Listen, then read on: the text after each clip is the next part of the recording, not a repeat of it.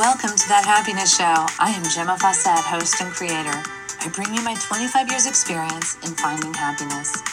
You are the creator of your reality, and thus you do create your happiness too.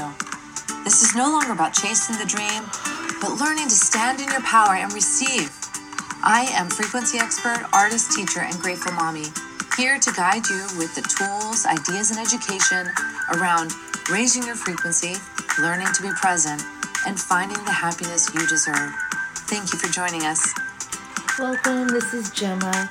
I'm thrilled to be here with you today. I have some awesome, awesome um, stuff to talk about because, ooh, it's real stuff. Like, um, what do I mean by real stuff? Anyway, I find that people approach me all the time with interesting questions and and it's really stuff from their heart. These people are genuine authentic people who are really seeking. And i love to work with them and just find that way you know that way that speaks to them. You know i this i have a flashback right now going back to school. And i think it was college. Was it college? Yeah I think it was college. I was taking a math course, and the teacher was really a one track thinker. And in spite of her technique of teaching, I could get the math. And the in spite of was because when I do math, I just totally surrender and open my being to the wisdom of consciousness. Not just like focused on this teacher, but really just wide open, almost like if you're trying to hear every sound in a room so I open up really wide so that I can comprehend it and and I just like remember it basically. And I've been doing it since I was in 3rd grade. I specifically remember the moment it started. And um it, it's kind of like I just decided to be math, to be math, to be in love with math, but to be it and to just be able to open up and absorb solution. So, anyway, I was in this class and the teacher would get so crazy frustrated because she was teaching it, but majority of the class could not understand. And I think it's because she had very low frequency and she was cut off from them. So she wasn't carrying like the normal frequency. But the one beautiful thing this woman did is she be throw her hands up in the air, surrender, and say, if anyone's willing to teach this and explain this to them, please come up and do so. And I could do it. I could do it. I could find the way to weasel into that person's psyche so they could understand that math, that math problem, that math equation. I knew exactly what was missing. I knew exactly where she threw them off and how to get them to connect with it. So that has carried on finally for me because I do that with this work also and love doing it. It's so much fun. All right, so today is about another level of of this okay so when we're little we are interacting with the world around us. We're being taught how it works by being in it. And we're getting traumatized like if there's a not lack of a better word we're getting traumatized and um, if you weren't traumatized i'm like pretty amazed. Um, but trauma as you know it's like I don't know. It, it different people could have different traumas. One trauma might be really big, like their family beat them every day, and another person's trauma might be very slender, like um, they felt fat.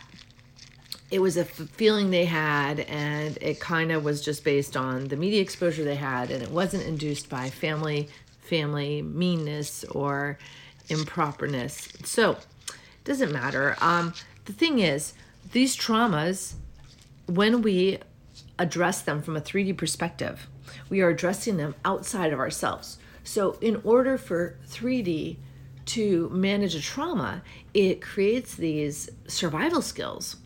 And survival skills can appear like fighting back, it could appear like uh, manic cleaning, it could appear like drug use, it could, um, there's just any number of ways it can appear picking at the skin, uh, these habits, these ways of seemingly having some sense of control of ourselves in this world. Now, for myself, it was uh, cleaning my mom's house because I felt like if I found that if the house was clean, we suffered less. You know, we yeah, generally just suffer less. My mom would use that as the focus to control us. So if I took away the control, which was the dirty house, then we were free. We were free. And this wasn't like a conscious thing on her level. This was just her survival skill. So then her survival skill, I found a counter survival skill, and it worked great. So as time went on, I was very much wanting to keep my places a certain way. And it's interesting because you will at some point in your personal journey, your personal expansion, you will run into something that challenges your survival skill. And this is really valid and important because operating from your survival mode is a little bit like being unconscious or asleep. It's an autopilot program designed to keep you alive. Well, we want to shift out of 3D into 5D. And in order to do that, we have to get fully conscious. We have to get aware. And that's not going to happen with these survival skills intact. We want to release them. And how do we release them?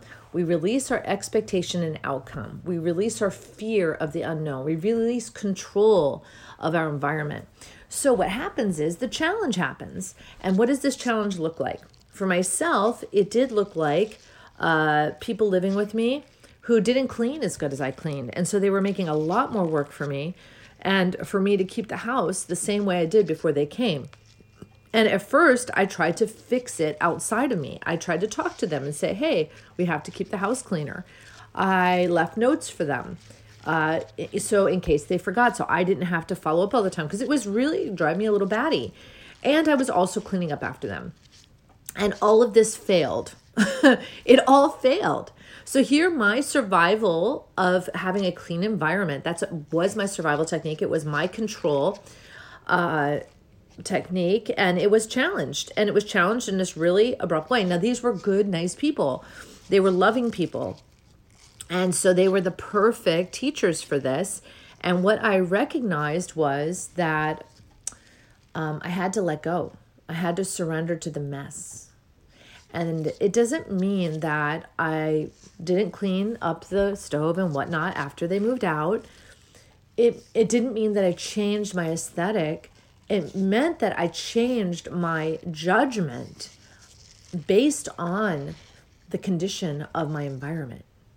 I released all of my judgments that I wasn't good enough or I was a bad person or I'm not enough, whatever it was, that I'm not lovable, you know, like these all these things can come up for people when these things are dismantled. But we want to get into the root of it. And the root of it is that all change comes from within. This is the root. The root is change comes from within. So for me to recognize that I had no control over this thing, and that's okay. I had no control over this, that's okay. Um, my environment is messy, and it doesn't change the truth of who I am. You know, uh, the environment is messy and I'm not a victim. I'm not a victim to my environment. This is all super, super cool stuff.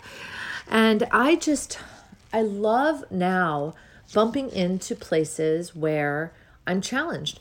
So it it creates a gentleness in your in your being. So when I moved in with Ursula, she was challenging you know, um, her ideas about having to get things done quickly or efficiently or um, making change fast, you know, and uh, keeping things perfect. And she was telling me that she was learning to go inch by inch and be gentle and kind with herself. And she reminded me of this every day, and it was the most beautiful thing. And it really gave me permission to, to surrender to that energy and to let go. And what I noticed is that as things happened in my room, it happened effortlessly. And this is how I do prefer to do my life effortlessly in inspired action and listening and following the inspired action. So it's it's not possible really for us to be in survival mode and receive inspired action because survival mode is about control. And when we control, there's no room for inspired action. So today, Ah, oh, today, if you could take a deep breath and notice what in your life you, okay, so what in your life you're identifying with as who you are, but it might just be a survival modality. Maybe it's dressing a certain way, maybe it's driving a certain way. And we know this because when people violate our norms that we've created for survival, we get angry. We get upset. We get hurt. Um, so, mm, where in our lives do we have these things? And what are they? What are they? And you know what? If you're just, God bless me, if you're just open to the possibility of it, it will show up for you. Because if you're open, that means you're ready.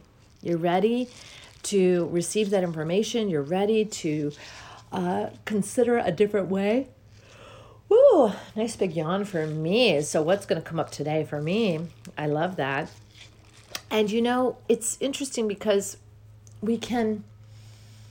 Oh man, I just love this because what happens is when we stay open and present, in the face of these challenged norms. And what I just realized, yawning, oh my God, this is so huge, is that one of my validated, one of my survival techniques is responding immediately to any person's like request, responding immediately. And I noticed yesterday, uh, I felt that that wasn't the inspired action and uh, and it was okay to not respond immediately. It was okay to let go. And actually, this has been challenged a lot lately.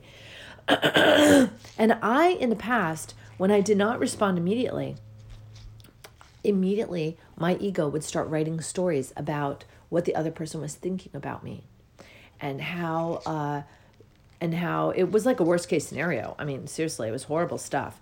And in the last few days, I've just given myself permission to take my time to not have to respond immediately, not have to react to someone else's um, to someone else's inquiry or demand or suggestion. And wow, I love this. I love this. So look in your experience and talk it out with someone and ask friends and family. If you're really wanting to know and you're open to it, ask your friends and family. They'll tell you where you got hangups. How cool is that, right? They will tell you. Oh my God, that is just making me grin so wicked big. You know, you might have to get a notebook. Maybe you'll have to take notes. How many things will you run into? So, these things that we have hangups about, these are those survival modalities. These are those. They, oh, oh my God, how cool is this? How cool is this? Is like a, this is a powerful podcast, man. Go get this information and you are ready to roll. Start undoing these things, letting go of your investment in it, recognizing how you've created identity around it, how you want people to see you, to know you. Like, oh, you know, um, Sally, she's the one that, you know, has the most beautiful car, or she always has the newest car on the market. And um, she's the one uh, you know at work her her you know she's always smiling you know maybe that's your survival skills always be smiling. Um, i don't know it's it could be anything. Do you see how simple that is? It's like it's the way you want the world to see you and you're invested in it rather than just being and just allowing and being surprised by how the world knows you you know? Um, so that's another way of looking at it. Oh my god this is just wicked fun so, what are you invested in the world knowing about you? What are you invested in? How are you invested in your environment? How are you invested in living? It's all about investment, man. You got to get undo that investment. All right, so I love this. And I just want to share with you, thanks to my darling, gorgeous friend Mina, I started doing art therapy on Zoom. How exciting is that? So, if you are interested in a Zoom art therapy lesson, it's fun, it's about understanding self, it's using play to go within. and also being, uh, you know, given another, you know, d- developing another tool for the arsenal of the journey, right? That's what it's all about. Also, oh my gosh, I just wanted to say thank you again to my non United States followers and people out there listening in Spain and Europe and Canada, the Middle East.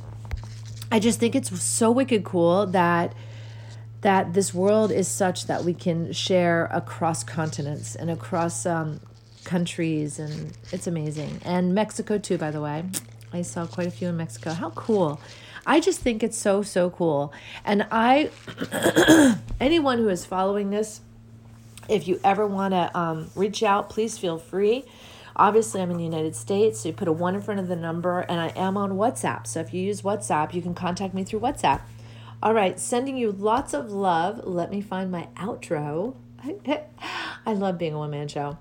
Um, have a wonderful day, and I'm sending you lots of love. Mwah, mwah, mwah, mwah. Joining us on That Happiness Show. If you'd like more information or have questions, you can reach me at gemmafawcett.com or 401 699 6142. Private sessions are available as well as retreats. It is time to wake up and learn to love yourself again. Thank you for listening. This is Gemma Fawcett, host of That Happiness Show.